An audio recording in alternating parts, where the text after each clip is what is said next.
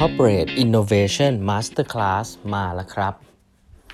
สวัสดีครับ ท่านผู้ฟังทุกท่านยินดีต้อนรับเข้าสู่ 8บรรทัดครึ่งพอดแคสต์สาระดีๆสำหรับคนทำงานที่ไม่ค่อยมีเวลาเช่นคุณนะฮะ อยู่กับผมต้องกวีวุฒิเจ้าของเพจ8บรรทัดครึ่งนะครับทางนี้เป็น EP ที่ 1164 แล้วนะครับ ที่เรามาพูดคุยกันนะครับ วันนี้นะครับก็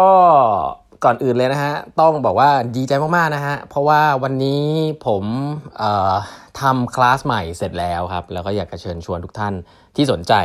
มาลองเรียนดูนะครับ คลาสนี้มีชื่อว่า Corporate Innovation Master Class นะฮะ8.5 steps to transform your organization ครับ จริงๆ แล้วคลาสนี้เนี่ยต้องบอกว่ามีเพื่อนๆ มีพี่ๆ แล้วกันพี่ๆ มาปรึกษาเยอะมากเลยนะครับ ว่าอยากจะเปลี่ยนแปลงองค์กรตัวเองให้สร้างของใหม่ๆได้ทำยังไง ส่วนใหญ่เป็นแบบนี้เลยนะครับ ซึ่งผมก็คิดว่าหลาย ๆ ที่เนี่ยปัญหาไม่เหมือนกันนะฮะคลาสนี้เนี่ยจริง ๆ แล้ว ผมก็ต้องบอกว่าเป็นคลาสเดียวเลยนะครับ ที่ถ้านอกเหนือจากดีไซน์ทิงกิ้งเนี่ยก็คือเอาประสบการณ์ตัวเองที่ทำงานมานะครับในในด้านนี้เนี่ยจากในหลายที่เนี่ยครับเอ่อเอามาเอามากลั่นตกผลึกนะครับเป็น 8.5 ขั้นตอนนะครับที่จะเริ่มต้น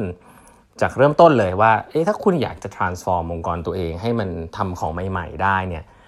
คุณควรจะเริ่มต้นยังไง แล้วก็จบยังไงนะครับ จะเริ่มต้นตั้งแต่เรื่องของ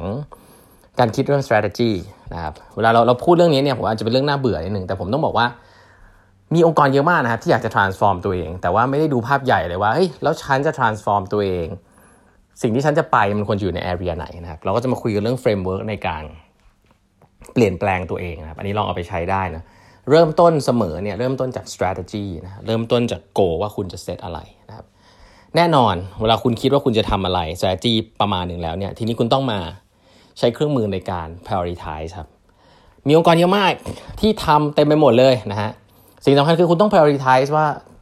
risk กับ reward impact อันไหนเยอะนะ อันไหนทำง่าย อันไหนทำน้อยได้มากอะไรแบบนี้นะ ก็จะมี framework มาแชร์ว่าอะไรที่ ปกติผมใช้แล้วก็หลาย ๆ องค์กรเขาใช้กันนะครับแล้วคุณจะได้ prioritize ออกมาว่าเอ้ยมันมีอะไรตรงไหนบ้างแล้วก็ mapping นะ mapping ว่าแต่ละ operating มันอยู่ตรงไหนบ้างนะครับทีนี้ส่วนที่เราจะโฟกัสจริง ๆ เนี่ยจะเป็นส่วนที่เป็นเรื่องของ innovation ที่มันไกลออกไป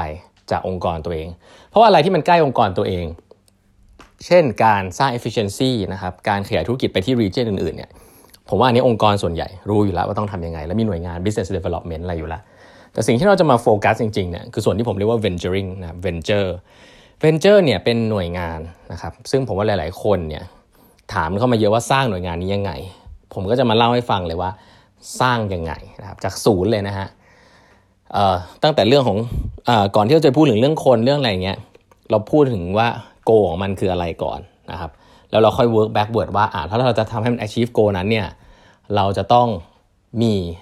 ปริมาณการสร้างสรรค์งานเท่าไหร่อย่างไร estimate budget อย่างไรนะ estimate budget อย่างไรด้วยนะครับ แล้วก็เมื่อ estimate budget เสร็จแล้วปุ๊บ state gate criteria ในการที่แต่ละโปรเจกต์จะ move ผ่านแต่ละส่วนเนี่ยเป็นยังไง หลายๆองค์กรมีปัญหาเรื่องนี้ครับ คือมีหน่วยงานที่เรียกว่า innovation หรือ R&D แต่ของไม่เคยออกมา commercial ได้เลยนะครับ ก็ลองมาดูครับว่าจริงๆ แล้ว framework ที่เขาใช้กันนะพวก lean startup พวกอะไรที่มันเป็น practical ครับแบบที่เราปรับออกมาให้มันใช้ง่าย ๆ แล้วเนี่ย ผมก็ไม่ได้ยึดติดกับ framework อะไรใดอันใดหนึ่งครับก็จะเอาที่ที่ใช้มามาแชร์ criteria แต่ละอันมันประมาณไหนบ้างครับ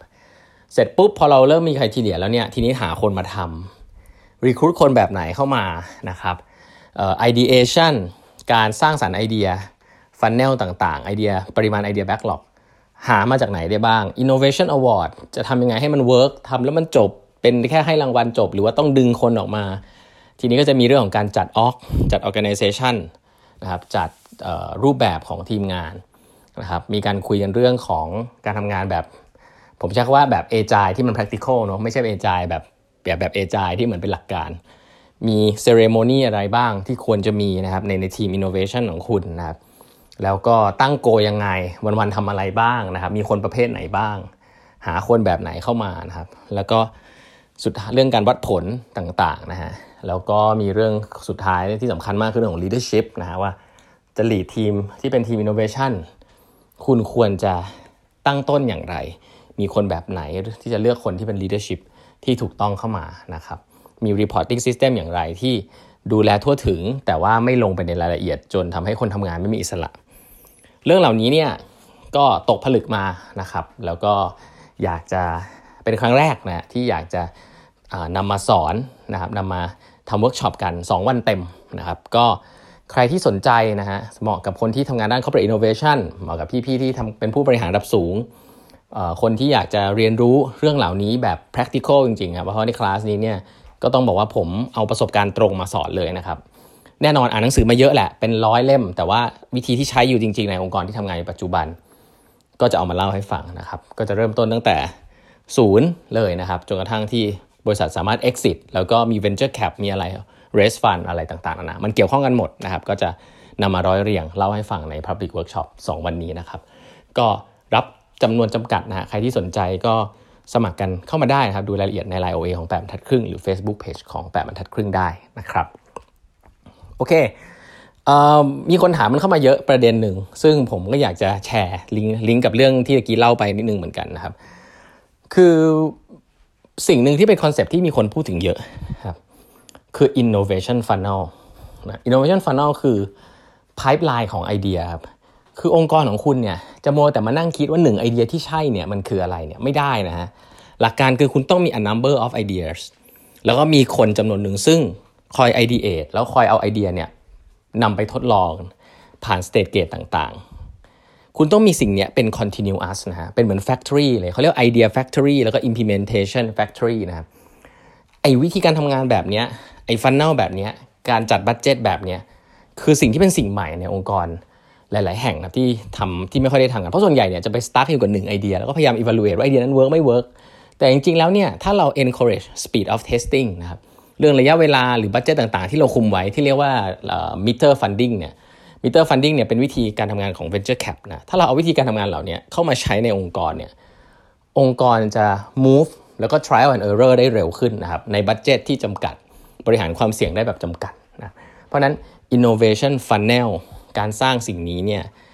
ตั้งแต่เรื่องคอนเซปต์ของ state gate ไปจนถึงวิธีการทำงาน การเลือกคนเนี่ยก็จะมีพูดคุยกันในคลาสนี้ด้วยนะครับแล้วก็ผมคิดว่าเป็นเป็นเหมือนเคล็ดลับเลยแหละว่าถ้าคุณมีทีมนี้ในองค์กรได้เนี่ย เขาจะสร้าง